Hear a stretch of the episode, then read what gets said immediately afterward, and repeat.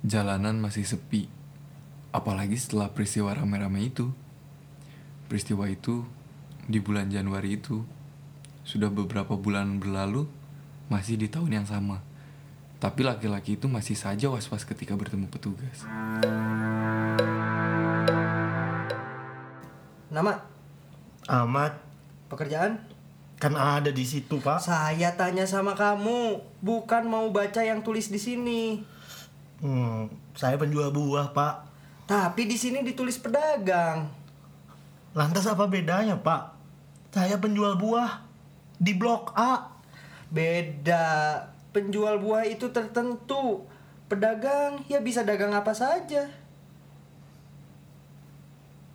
Pak, saya mau kolak buah ke Keramat Jati.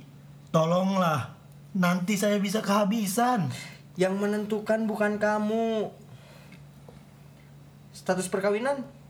Kawin Punya anak? punya pak. Berapa?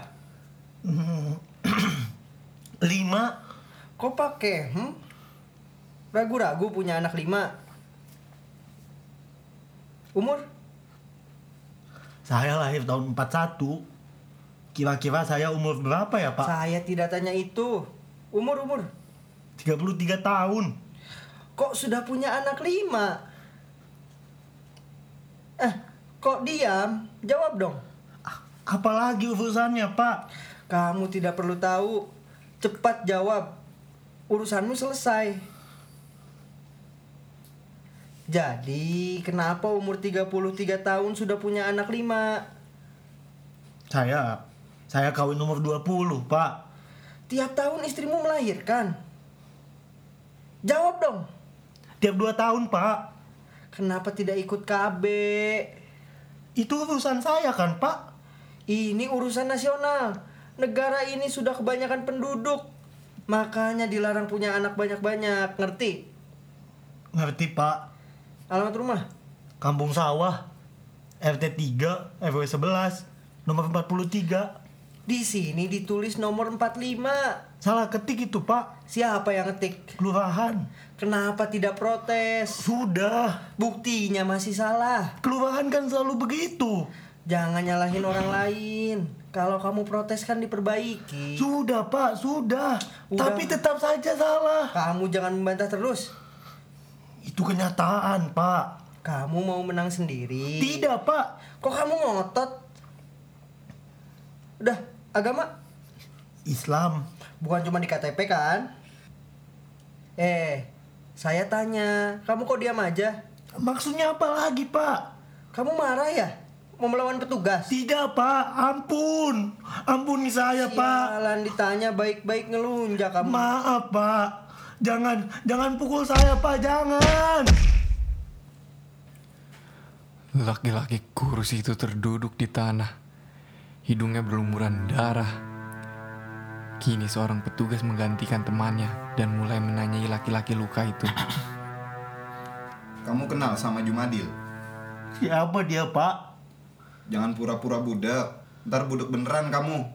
Jumadil. Tidak tahu. Jangan bohong. Sumpah pak. Saya tidak kenal nama itu. Sekali lagi jangan bohong. Kenal nggak? Enggak pak. Kenal nggak? Enggak. Kenal apa enggak? Terserah bapak deh. Saya jangan digebukin pak. Kalau kamu ngaku dari tadi kan saya tidak usah mukul kamu. Dasar kebo. Maunya dipukul baru ngaku. Jadi kamu kenal sama Jumadil? Iya pak. Sudah lama kenal? Belum. Di mana kenalnya? Lupa. Kok bisa lupa? Lupa. Sungguh. Kamu mau ke mana? Ke Keramat Jati pak. Kulak buah. Buah apa? Nanas. Untuk apa? Dijual. Kamu penjual buah? Betul. Jumadil juga penjual buah. Saya tidak tahu pak. Kok bisa kenal? Saya tidak tahu. Tidak tahu. Tidak tahu apa tidak ingat?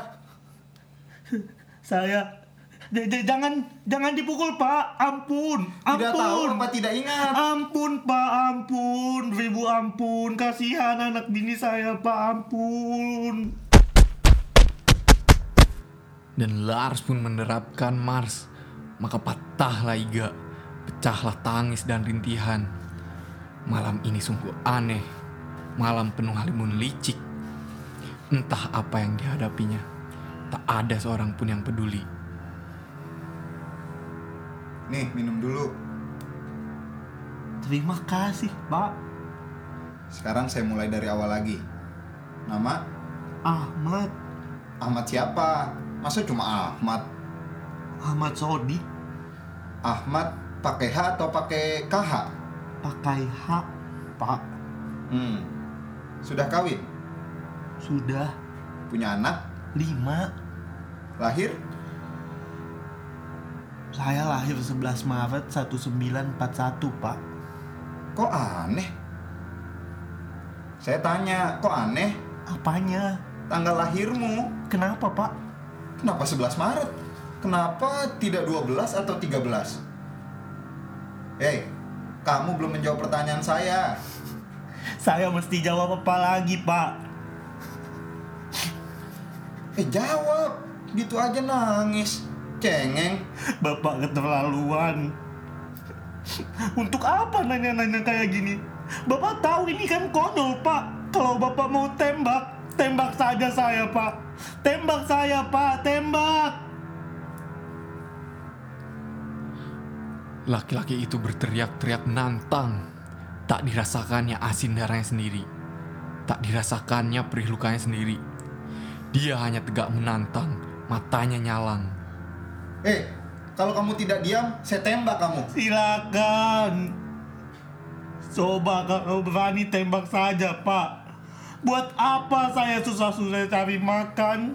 Kerja seperti binatang kalau cuma untuk dihina seperti ini. Ayo tembak, Pak. Para petugas itu terdiam. Komandannya mendekat dan memerintahkan anak buahnya menjauh. Mereka bergerak dengan cepat, seperti tiga Scott di kegelapan. Ditinggalkannya laki-laki luka itu, yang masih berteriak-teriak bagai orang gila.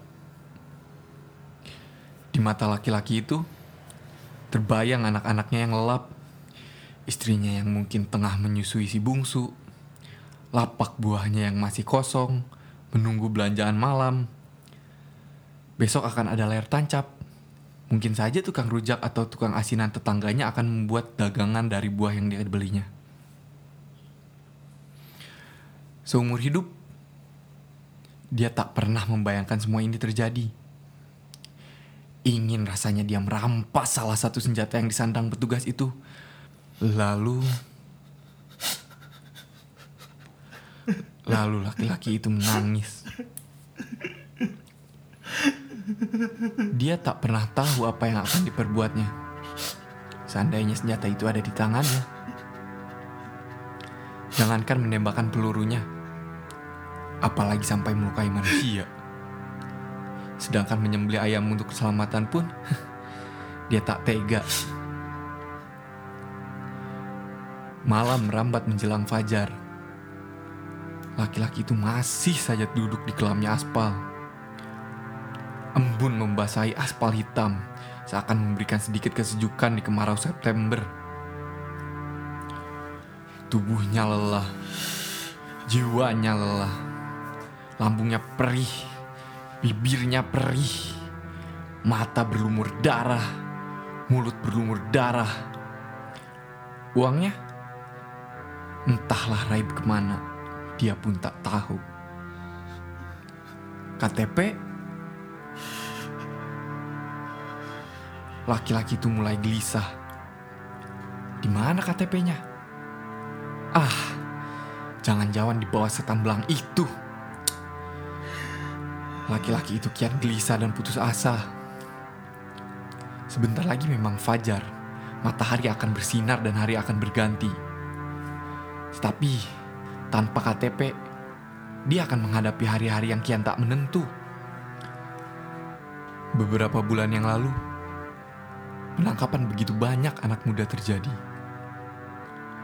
Menyusul tragedi 15 Januari yang sama sekali tak dipahami Ahmad Sodik si penjual buah. Dan KTP menjadi pelindung begitu banyak orang. Di Dia membayangkan dirinya adalah seekor musang yang diburu di malam hari. Membayangkan dirinya adalah tikus got yang sial dan menjadi sasaran dan tembak pemburu kampung. Lalu bagaimana jika dia harus menyekolahkan anak-anaknya nanti? Dia harus menyediakan beberapa ribu rupiah untuk membuat KTP baru. Itu pun kalau orang kelurahan mau. Kalau tidak, laki-laki kurus, merasakan pundaknya melingkung, menahan beban yang luar biasa besar. Kilatan ingatannya menyambar-nyambar, seraut wajah anak-anak tanpa alas kaki membacakan teks proklamasi di upacara sekolah pagi hari. Dengan menahan pedih di sekujur jiwa raganya, laki-laki itu bangkit. Dia harus pulang dan mengatakan apa adanya pada orang rumah. Apa pun yang dialaminya, dia harus menyampaikannya pada anak-anaknya agar mereka menjadi manusia yang jauh lebih kuat. Kuat menghadapi apa pun, termasuk menahan diri untuk tidak menyakiti orang lain.